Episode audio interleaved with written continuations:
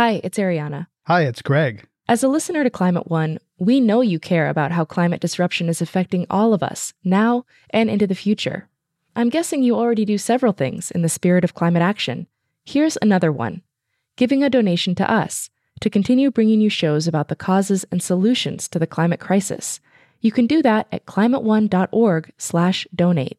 We offer all our podcasts and radio shows for free, but it takes time, effort, and resources to produce new episodes every week.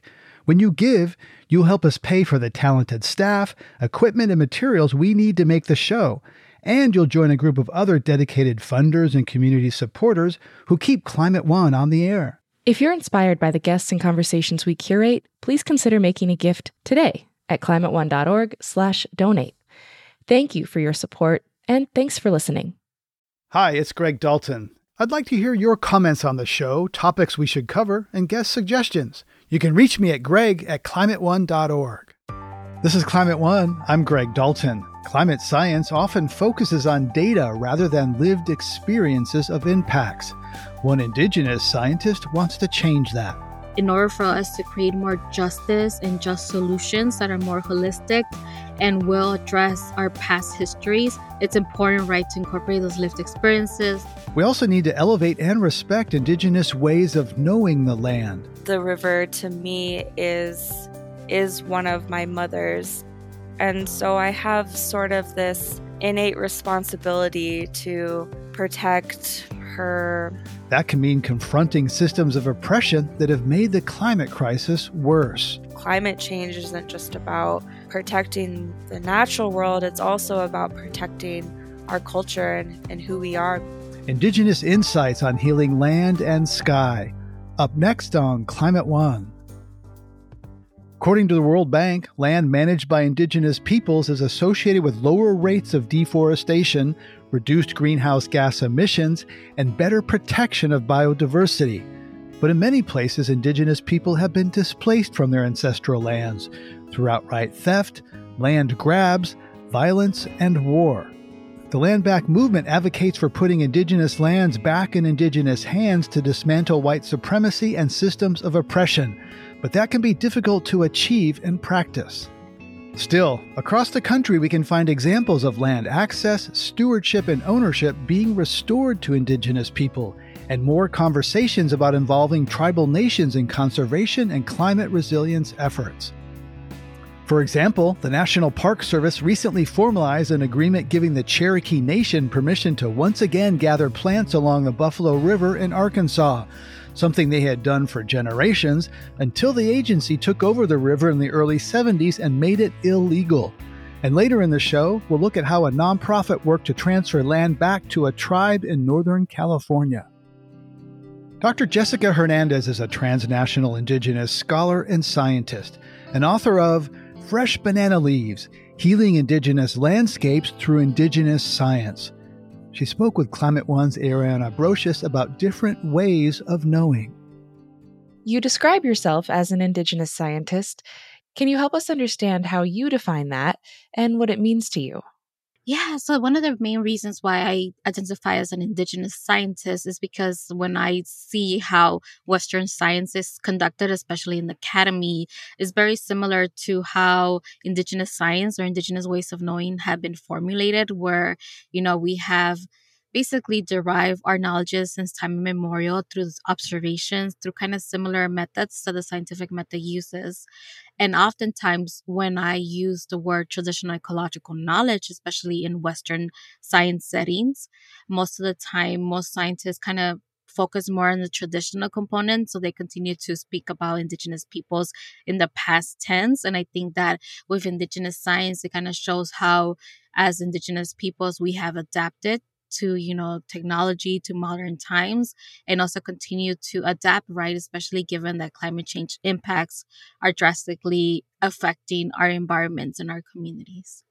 How has the settler colonial mentality and relationship with nature contributed to the climate crisis and environmental degradation that we're experiencing today One of the ways that I think it has contributed to that is this separation from humans from nature. And I think that oftentimes, even when we look at conservation, which is trying to address those climate change impacts or try to protect animal or plant species, humans are always kind of erased from that equation. So when we have marine protected areas, when we have protected land areas, humans are not allowed to kind of step foot in it because, you know, it's kind of protecting a certain animal or species in a glass box without human interactions. And I think that when we look at that separation, even when we try to heal from climate change impacts, it's something that's ongoing where humans are totally completely ignored from natural solutions that you know are trying to protect our our species or our biodiversity in that sense.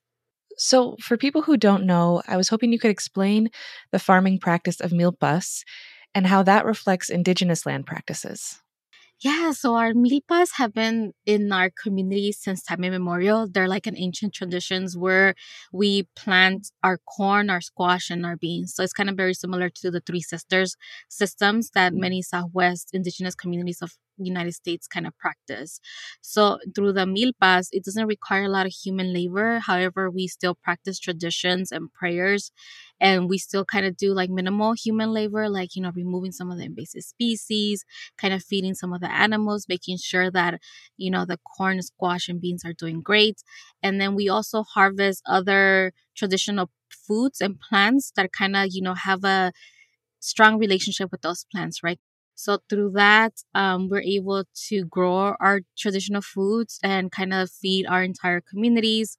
And I think that it kind of shows the nuances that, you know, Western agricultural practices kind of fail to do, which is, you know, introducing more of those monocultural practices where we have plantations, whether it be just focusing on one crop species versus our milpas kind of have that rich biodiversity where you know they also um, become ecosystems to the animals that we consume such as grasshoppers which is our big thing in oaxaca and also armadillos and other small animals that we you know also consume in our traditional diets as well Right. So there's a big distinction, big difference between this traditional practice of biodiverse integrated farming and then you know this more recent i suppose in the, within the last century practice of monocropping these plantations of bananas or coffee.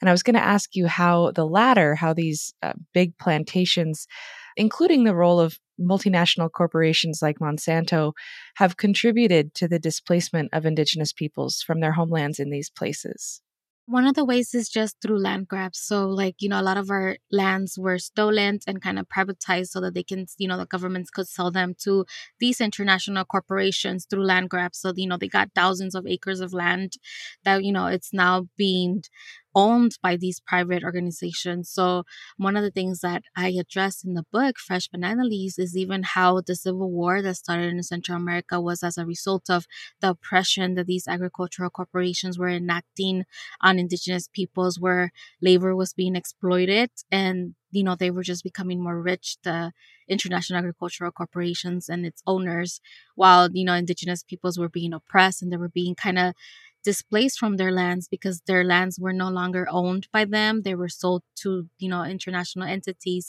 And as a result of that indigenous communities of central america and i'm referring to honduras guatemala and salvador when i mentioned central america they decided to kind of like build a resistance movement to kind of address these oppressions and these disparities. However because you know the government kind of used the the fear that it still plays a big role in our society, which is communism.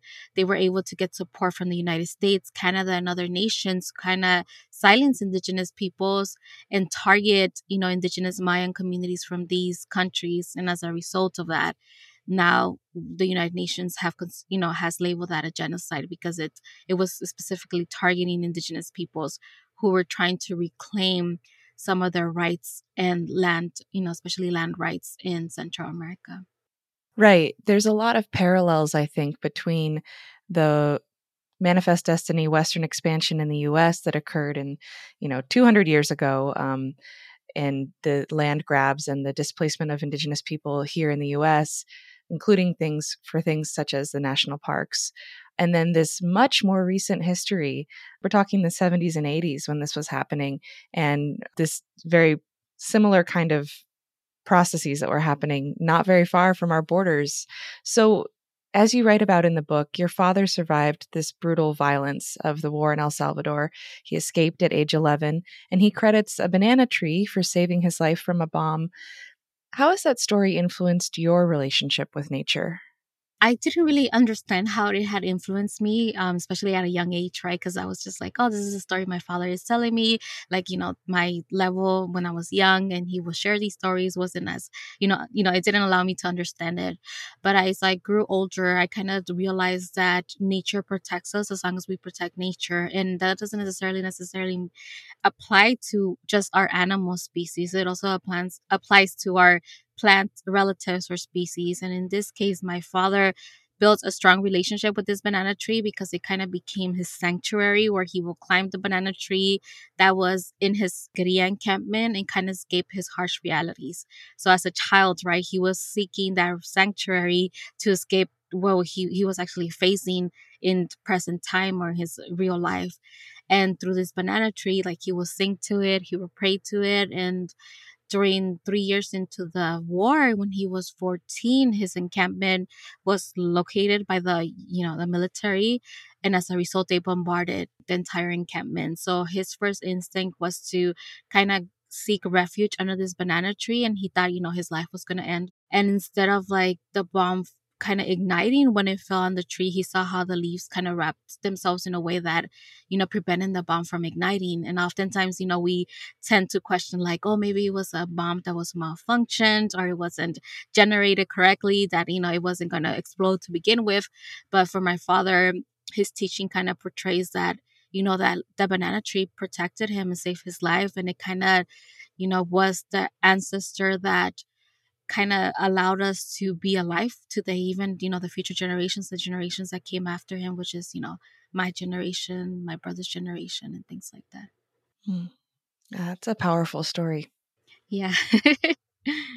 How did it feel then to grow up in the united states knowing the us helped this salvadorian government in the civil war with these targeted killings and massacres uh, against citizens largely indigenous people I think that it has always fostered like a love and hate relationship with this country, especially the settler government.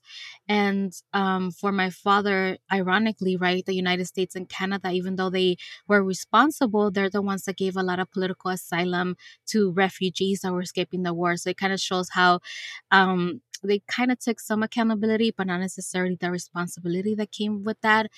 And um it kind of was you know it was difficult right? Especially my father knowing that you know this was a country that played a major role in the killings of a lot of our relatives in the killings of a lot of our community members. But i think that ultimately you know it was the place where he could find a safe haven because even in Mexico, there's still this xenophobia, right, against Central Americans. But as a result of that, because my parents are the only ones displaced from our relatives, we were, you know, we will go back home a lot. And home was Oaxaca and El Salvador, where my mom is from Oaxaca and my father is from El Salvador so it was kind of like growing into you know three different countries right because they're all separated by borders as well right so, pivoting back a little bit to your academic training and your work as a scientist, you write that you've had to cite your lived experiences under the guise of Western academia, quote, because oral histories are not as valuable as peer reviewed journals. So, how can that gap between Indigenous knowledge and Western science be bridged? Yeah, I think it's important for, you know, especially scientists to understand that lived experiences are also as valid and as important to incorporate, especially in the sciences. Like, for instance, as a climate scientist, when I teach climate science, we often um, focus more on the data points or like the numerical data sets that allow us to graph the impacts of climate change. But yet, we're still ignoring those lived experiences, those stories of people who are already facing the impacts of climate change. And I think that in order for us to create more justice and just solutions that are more holistic and will address our past histories, especially as a colonial institution.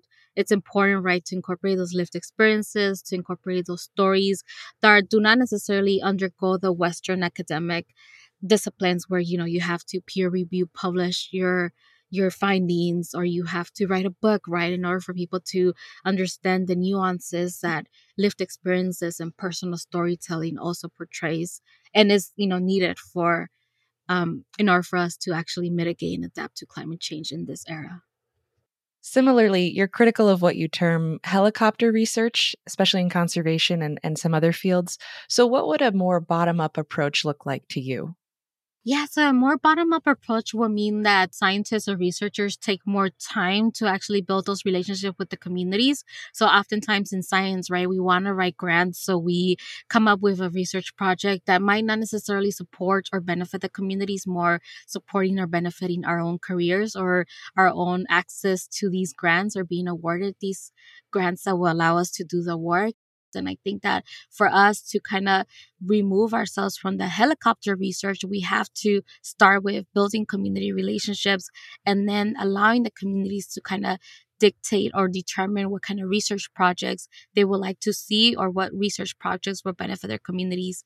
Help us understand the term eco colonialism and how it gets in the way of a more intersectional approach to environmental stewardship. Yeah, so I think eco colonialism, like doing kind of addressing that and dismantling colonialism kind of ties back to the land back movement where you know we see in eco-colonialism it's certain people who have the power and privilege to determine how we manage and store our landscapes. Clearly that hasn't been very helpful because you know we're still um, experiencing a lot of biodiversity loss, a lot of land loss. We're still seeing how climate change is impacting our relationships with the land because it's displacing people. It's, you know, displacing also our animal relatives. And through the dismantling of eco-colonialism, it will allow indigenous peoples to steward and caretake of their land, not necessarily own it, right? Because owning the land is not an indigenous aligned value, but kind of more determining how we steward and caretake for our lands. And I think that, you know, when people ask, like, why should that be the case?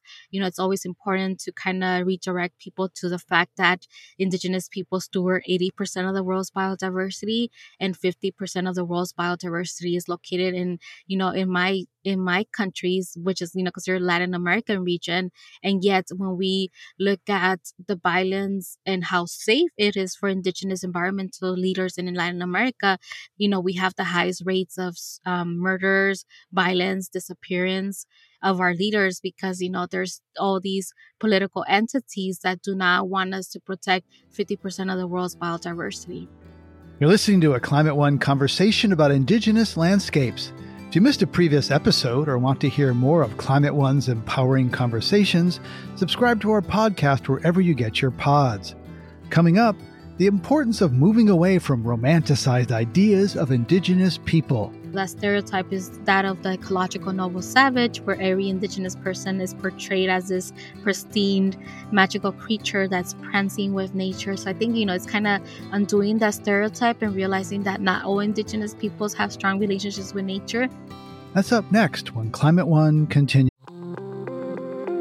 Hey everyone, I'm Dan Kwartler, the host of TED Climate. Each episode, we unpack the problems and solutions of climate change. This season of the show, we're getting into some big ideas that make us optimistic about the future, like meat grown from cells and leather made from mushrooms. And the best part, we look at how building a greener future can be an upgrade instead of a sacrifice. Find and follow TED Climate wherever you're listening to this. News. I'm Greg Dalton, and we're talking about healing indigenous landscapes. Let's get back to Ariana Brocious' conversation with Jessica Hernandez, Indigenous scholar and scientist. Here in the US, the government is supposed to consult with federally recognized tribes on projects that affect them or their lands, but it doesn't always do so, or not to a degree that tribes feel is adequate. How does that compare with Mexico's legal relationship with tribes? Yeah, so in Mexico, it's, it's a little bit more different because we don't have um, tribal sovereignty. I think the sovereignty that our communities, our pueblos have kind of fostered has been by themselves, like more independent without the legal paperwork.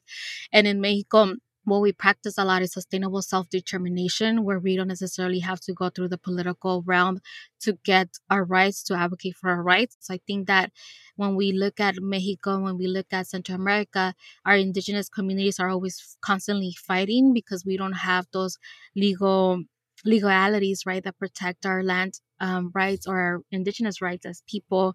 And living in Seattle, I'm witnessing how the Duwamish tribe, that's not federally recognized, but Seattle is part of their ancestral lands, how they're advocating for those rights. And it, it kind of parallels a lot to what my communities in Mexico and El Salvador continue to do to this day.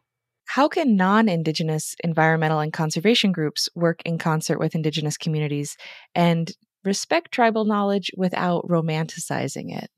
Well, one of the ways is that I can think of is just like undoing the fact that we all think that, you know, indigenous peoples have this romantic relationship with nature because for many of us, right, um, we're in the process of reclaiming our relationships with nature, whether it be because we were displaced or because, you know, many of our people are also being raised in cities that nature and human experiences and relationships are different than those of us who are raised in our traditional homelands.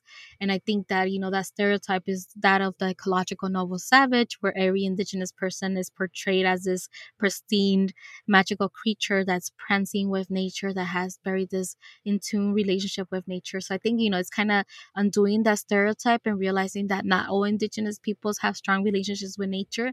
We've talked about having better relationships with tribes, with listening to indigenous people about what their concerns might be before Western scientists, you know, come in and decide what some research project should be.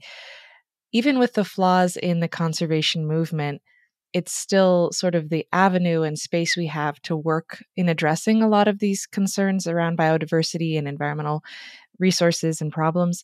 So, are there ways that you would suggest we go about taking on projects collaboratively that can that can really help us get down the road in addressing these past wrongs you can like hit the nail right in its head, right? Because when you're talking about like collaboration, because I think that oftentimes as scientists and conservationists, we think that we know what's best for the community. And I think that oftentimes in conservation, right, we look at models as one size fits all, when in reality, that's not the case. And I think that by working with indigenous communities, it will allow us to create more justice um, just solutions that are not necessarily going to harm the indigenous communities the most.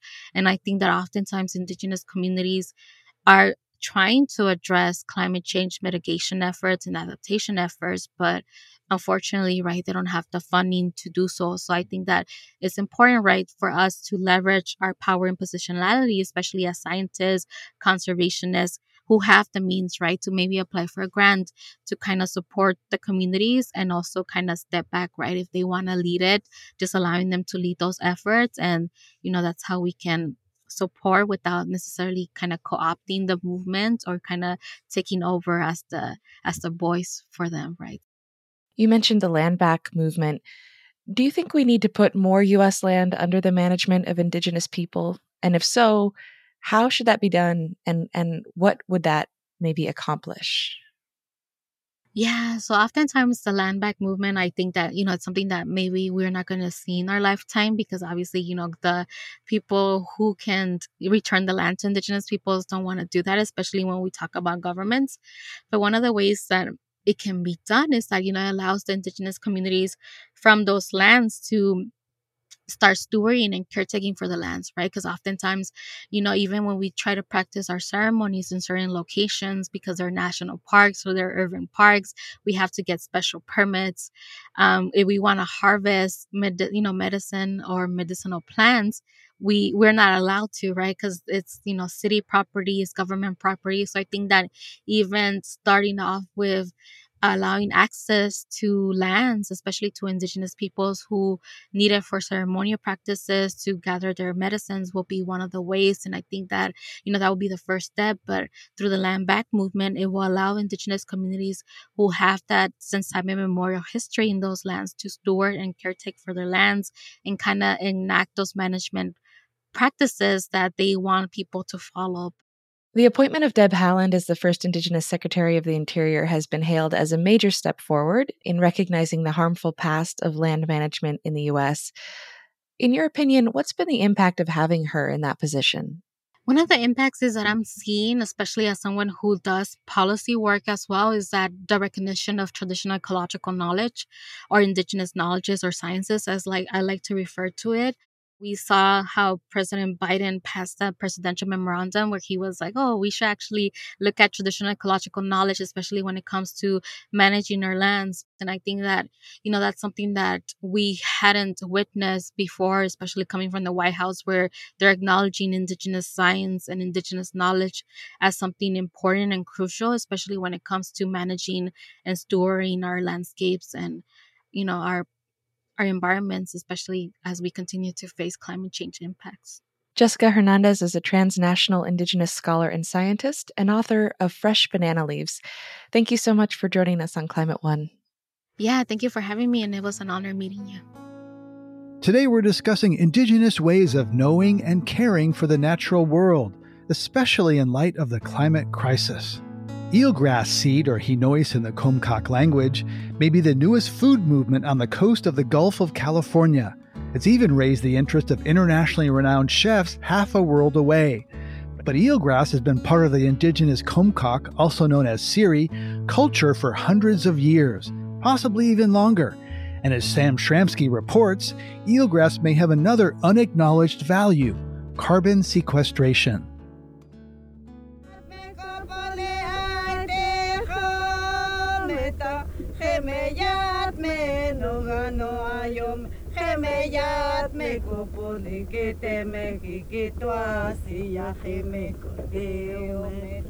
I'm at an annual Comcaac Cultural Festival in an oceanside town in Sonora, in northern Mexico.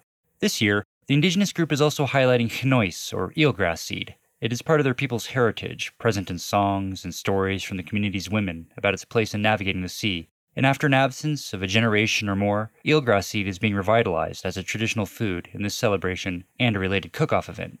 To community leader Erica Barnett, eelgrass is full of meaning. What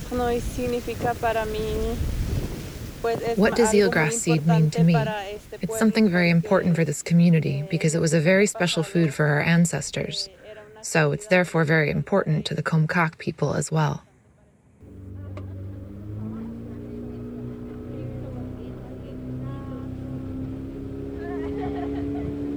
The plant itself provides habitat for all kinds of animals, from sea turtles to snails, and like other seagrasses, can help buffer coastlines from climate impacts.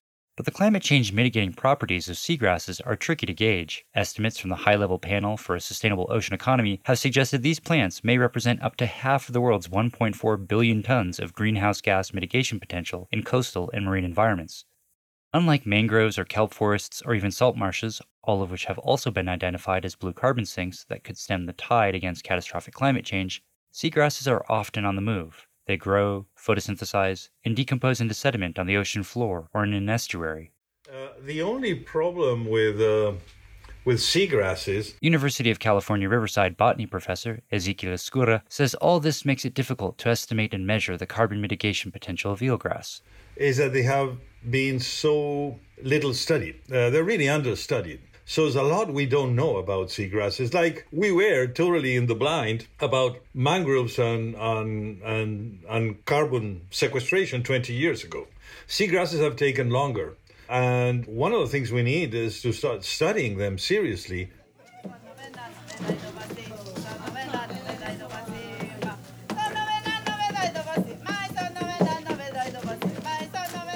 The Comcaac have become aware of the blue carbon value of this plant, but questions remain about how to capture market value for eelgrass. In a blue carbon framework, this would typically come in the shape of carbon credits, payments for ecosystem services from as far away as Wall Street or London. Offset markets have gained new attention recently as corporations from Disney to Chevron have started setting ambitious carbon reduction goals. But carbon credits often favor restoration projects that generally start from the point of a degraded ecosystem and later show signs of recovery as a return on investment. In a way, we have to perform triage. That's Todd Lemon, co founder of a mangrove restoration effort on the other side of the Gulf of California called Mar Vivo. His group is planning on building a model that combines carbon credits as only part of the answer.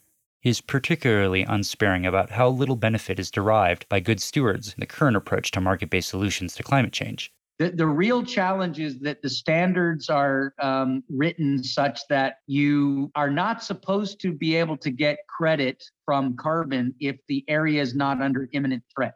We've never agreed with that. I think that bar is misplaced. I won't even say it's too high, it's just plain misplaced. You really shouldn't be forced to wait until it's too late or near too late before you can claim that there's an imminent enough threat that if you had not intervened, the, the mangroves wouldn't have been saved and therefore you're allowed to generate carbon credits.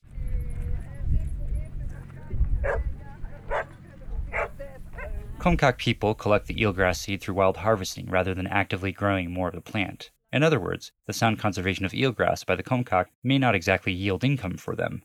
At the festival and a related cooking event featuring chefs from four nations, including the Comcaac, it was the brown green eelgrass seed rather than blue carbon on many people's minds. Chinois is packed full of energy and nutrition. An ethnobotanist and writer, Gary Paul Nabhan, one of the coordinators for the events, pointed out that only focusing on carbon sequestration loses sight of all that the plant and the seed fully represent in Comcaac or Seri culture. Well, the Seri are among the poorest people in Sonora, and to have something that's speculative or aspirational 10 to 20 years out may not be enough um, of an incentive for them to be involved in this. But you know, they, they not only understand that it's directly a food, but it's also a key link in the food chain for the shellfish and fish that is their biggest source of income. While the Comcaac have harvested eelgrass for generations, this is far from the only place in the world where it grows and others are starting to take notice of the plant's potential. Eelgrass has gained steam as a culinary superfood in Spain, where renowned chef Angel Leon has made it a focus of some of his dishes. He's also drawn awareness to its conservation and blue carbon value.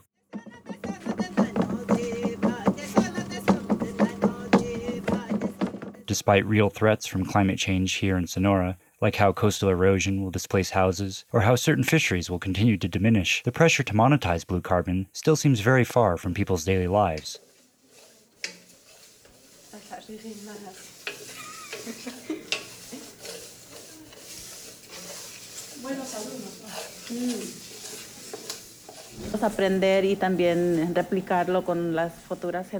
It's about learning and also replicating the eelgrass harvest with future generations.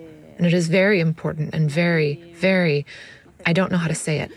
For me, it is very exciting to do this because we have seen how the elders have come closer to us in this process.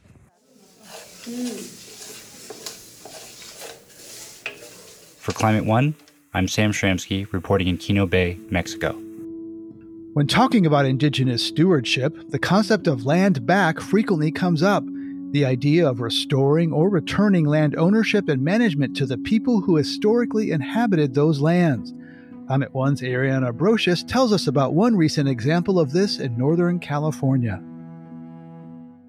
Earlier this year, indigenous groups in Mendocino County were granted ownership of 523 acres of coast redwood forest, where many of their ancestors lived for generations. It is both uh, the right thing to do and it is the best way to achieve our conservation goals. That's Sam Hodder, president and CEO of the Save the Redwoods League, a conservation organization that acquired the property and donated it to the Intersinkione Tribal Wilderness Council. This is the second time the League has transferred land in Mendocino County's Lost Coast region to the Intertribal Council for Joint Conservation and Stewardship. The opportunity to restore indigenous guardianship to a land that has been in the territory of the Sinkyone people for thousands of years. It really is a, a fulfillment of the objective of, of conservation uh, to restore land to its ecological condition and to also ad- address the cultural restoration that can be achieved through rematriation. Through killings, conflict, and land theft, white settlers forced the original Sinkyone people from this region in the mid 1800s, according to the Tribal Council's former executive director. That was followed by decades of destructive commercial logging of old growth trees and related environmental damage. The Intertribal Sinkyone Wilderness Council, composed of 10 tribal nations, formed in 1986 as a cultural land protection organization dedicated to restoring coastal forest and marine ecosystems and advocating for traditional cultural land and water rights. A decade later, it established the intertribal Sinkyone Wilderness on nearly 4,000 acres of traditional land acquired from the Trust for Public Land. Council Chairwoman Priscilla Hunter says this latest gift of land from the Redwoods League builds upon the tribe's conservation track record. To be able to have this place that's provided or given to us to just take care of, it, it means a blessing for us, for Indian people, a whole blessing that we, we were given this land that, that we can protect and be, you know, leave it alone and let it heal. Hunter says this project also restores access for today's Sinkyone people to land inhabited by their ancestors. The land was taken from them. And not just taken, but they were killed by it for it. And our children were killed, and our family was killed, and our songs were taken, and dances. So all the above land that was taken from us, we didn't have the joy of having a forest to run into and play. Our people now, right? Because we didn't have it. we were gone. We could, you know, you could only have access to even gather the foods or the the the plants or do our gathering, you know, because it's not our it's not our land, so we're trespassers. Imagine that. In both land transfers, the Save the Redwoods League established conservation easements on the property in agreement with the Intertribal Council to protect against logging and development.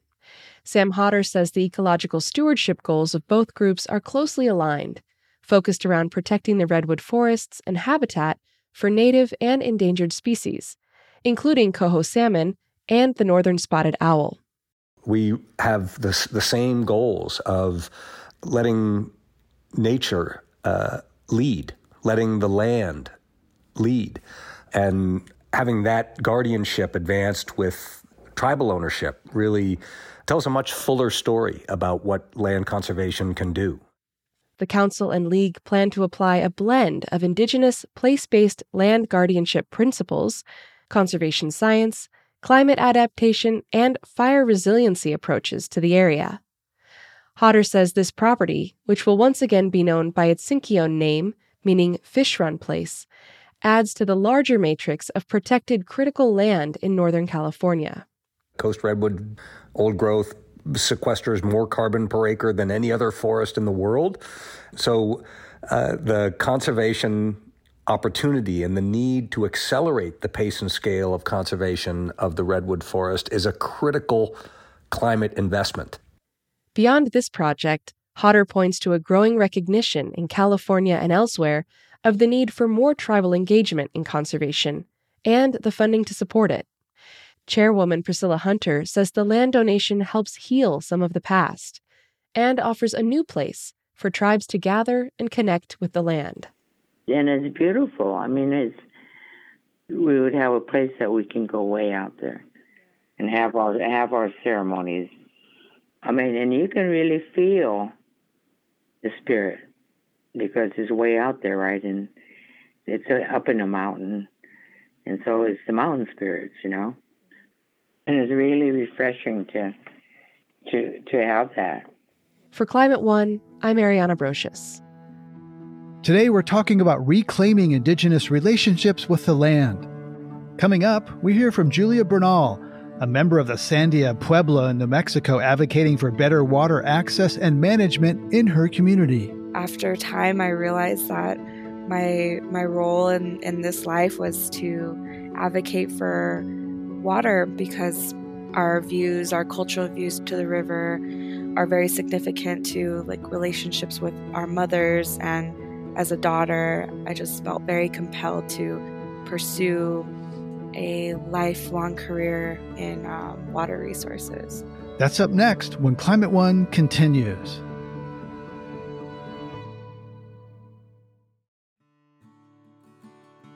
Julia Fay Bernal grew up a member of the Sandia Pueblo Nation between the Sandia Mountains and Middle Rio Grande Valley in New Mexico. I've had the best best life here. I've had a wonderful childhood growing up with a family that farms, a family that tends land, a family that has very strong roots to water and agriculture.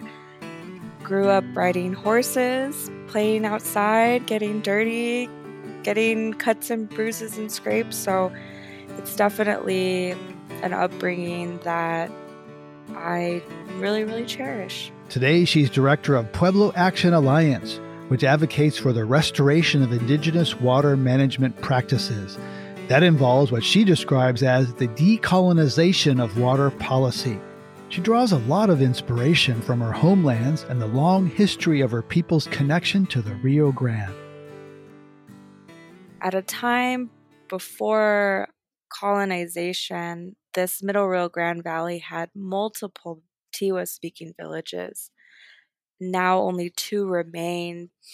And Pueblo people, through time and experience on the land, came to realize that settling along the Rio Grande was a good way for us to sustain life, a good way for us to maintain healthy watersheds, come up with irrigation systems, and become farmers and settle along the waters. And all of these tribes have a very significant and cultural relationship with the river and the water. And we're we're all very different in the sense, but we definitely do share that same core value of viewing our water as very sacred. What did the river mean to you personally as you were growing up? I grew up closer towards the river, so I had a lot of access to playing along the acequias and as I got older, venturing a little bit further out to actually go to the main stem of the Rio Grande. And for me, going there was always a really, I guess, comforting experience being in relation with our river mother and maybe not fully understanding the cultural aspects of our river and how it plays in our traditions but as a young person i knew that there were there was an innate connection that i felt with our river. And even as i started growing up and experiencing adulthood at times in my life where i felt like i was lost or that i didn't have the right direction in terms of career or school or you know whatever measures success i would find myself find myself at the river contemplating you know what my next move is going to be and you know after time i realized that my my role in in this life was to advocate for for for water because our views, our cultural views to the to the river, um, are very significant to like relationships with our mothers. And as a daughter, I just felt very compelled to pursue a lifelong career in um, water resources. Did the river speak back to you?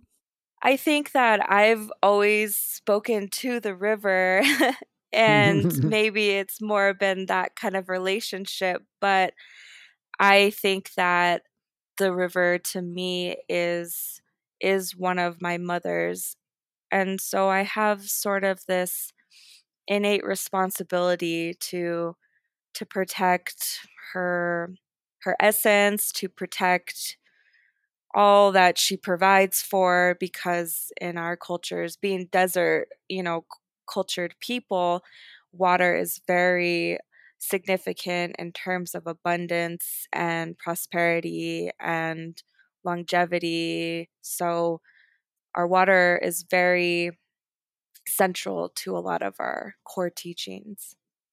So, you grew up and went off to college. What did you study and what was your college experience like? Yeah, so I went to the University of Redlands. I honestly was really surprised that I got into a college because I was not a very good student growing up. Mm-hmm. so I definitely didn't have much direction. But I will say that my college experience was very hard. It was it was very associated with a different kind of culture shock.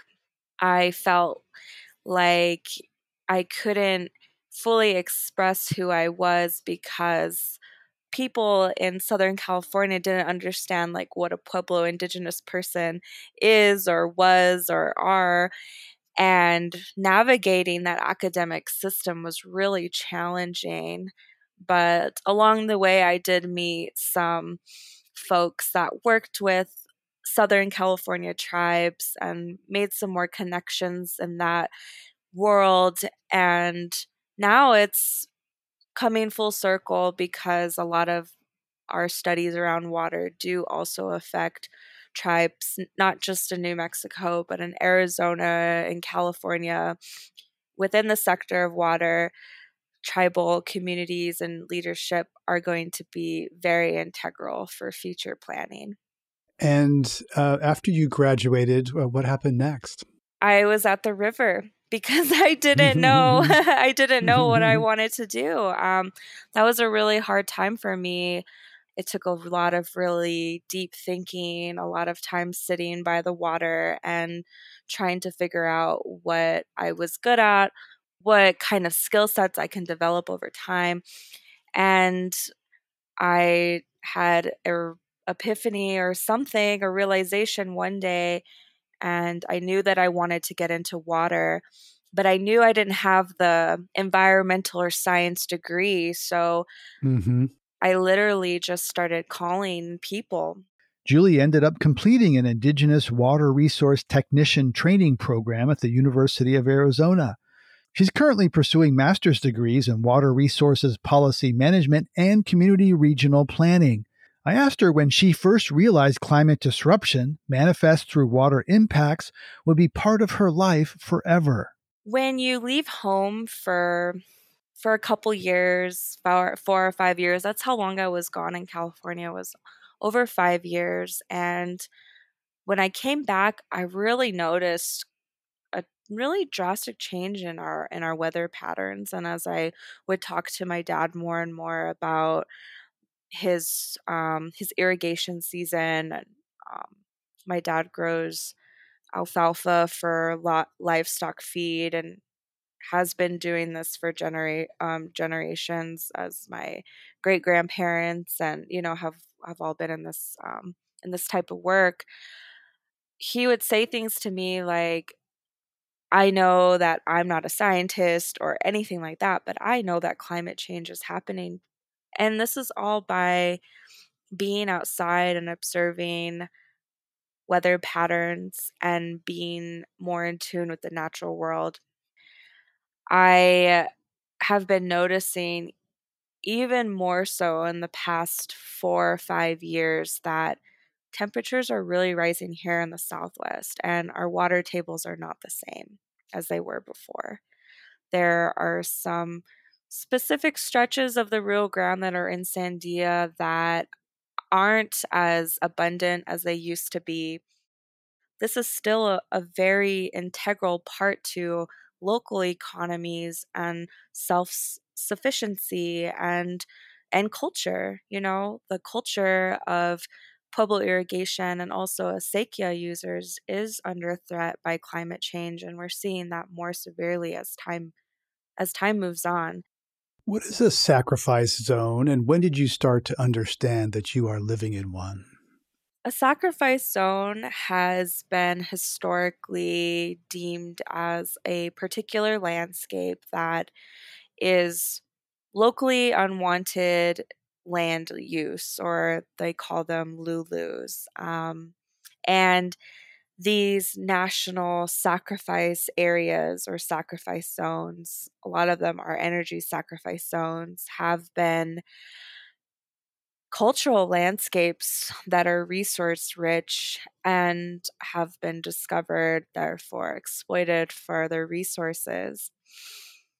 And unfortunately, a lot of these deemed energy sacrifice zones are in proximities of living cultures, frontline indigenous people who experience a lot of the impacts that these these landscapes have undergone for for a really long time. Does that make you feel like your life is not as important as others? Absolutely. Absolutely. It's historically embedded in a lot of policies that are supposed to regulate these types of systems. Therefore, if there aren't any codes or ruling that ensure protections for people of color, then of course you're going to feel like you're expendable and therefore not as significant as other people.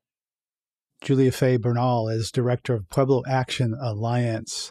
So the personification of uh, river as a, you know not a resource but a mother how does that personification fit in with the campaign to achieve human rights for the river, such as what's happened with rivers in New Zealand and elsewhere? I think there's even an effort in the United States to rec- recognize a lake with with um, the rights of a person. So talk about personification of a natural resource. Since colonial contact, a lot of these concepts of identity to non human entities has been attempted to be erased. And this concept of recognizing our waterways as mothers also changes the way that we would use our water resources. So we've stripped its original identity and put water resources into a market based allocation system that's very complicated, but also acts as we're commodifying this resource because we have to claim benefit benefit of use or beneficial use which usually means for production agricultural production anything that makes money to you know say that more simply. But through our cultures and many cultures across the world, mothers are figures uh, in the family that nurture and care and provide and are the backbone to to families and to clans. And so if we're reclaiming this identity as a person, as a mother, we understand that her she is providing us abundance and it's up to us in order to manage and equitably divert and deliver water to the living cultures on the landscape. And bringing this back to your personal journey, how important has your lived experience been to the development of your water expertise uh, in this era of climate disruption? The water world is also a very white male dominated field. You don't have people that look like me in a lot of these water talks. And so I want to advocate more for a different type of water expertise in the room. It doesn't have to just be a hydrologist or an engineer or somebody that has that technical background. It can be a person that has ancestral and genetic lineage to the landscape, has oral traditions and oral teachings and stories that also can help create and design mitigation and adaptation strategies for the future. And so we have to bring more diverse voices and more indigenous thinkers and water users into these water conversations in order to really understand how to create a system that have collective and shared values. And just one last question. How has living through climate change affected you on the deepest level? Climate change, personally, to me, means that my people's culture and way of life is also at stake because we don't know fully what the effects of climate change are going to be in the long run. And as a as a woman, an indigenous woman from Sandia Pueblo who has grown up here my entire life and has participated in our traditions and ceremonies, I want to ensure that we continue this lifestyle with our original instructions forever. And if we don't do something about our water, about our air, our soils, our non human relatives, we won't have those teachings to pass on. And so climate change isn't just about protecting the natural world, it's also about protecting our culture and, and who we are because we've resisted against so many colonial forces for so for so long but this is a more colossal issue that's going to impact everybody thank you for sharing your story and insights julia yes thank you very much for having me today on this climate one we've been talking about healing indigenous landscapes the interview with Julia Bernal was recorded last year as part of our episode Living Through Climate Disruption. To hear that show and hundreds of others, visit us at climateone.org and subscribe to our podcast wherever you get your pods. Climate One's empowering conversations connect all aspects of the climate emergency. Talking about climate can be hard, awkward, sometimes difficult, and depressing and it's critical to address the transitions we need to make in all parts of society. The scale is mind blowing. Please help us get people talking more about climate by giving us a rating or review if you're listening on Apple. You can do it right now on your device. You can also help by sending a link to this episode to a friend. By sharing, you can help people have their own deeper climate conversations. Brad Marshland is our senior producer. Our producers and audio editors are Ariana Brocious and Austin Colón. Our team also includes Steve Fox and Sarah Catherine Coxon. Our theme music was composed by George Young and arranged by Matt Wilcox. Gloria Duffy is CEO of the Commonwealth Club of California, the nonprofit and nonpartisan forum where our program originates. I'm Greg Dalton.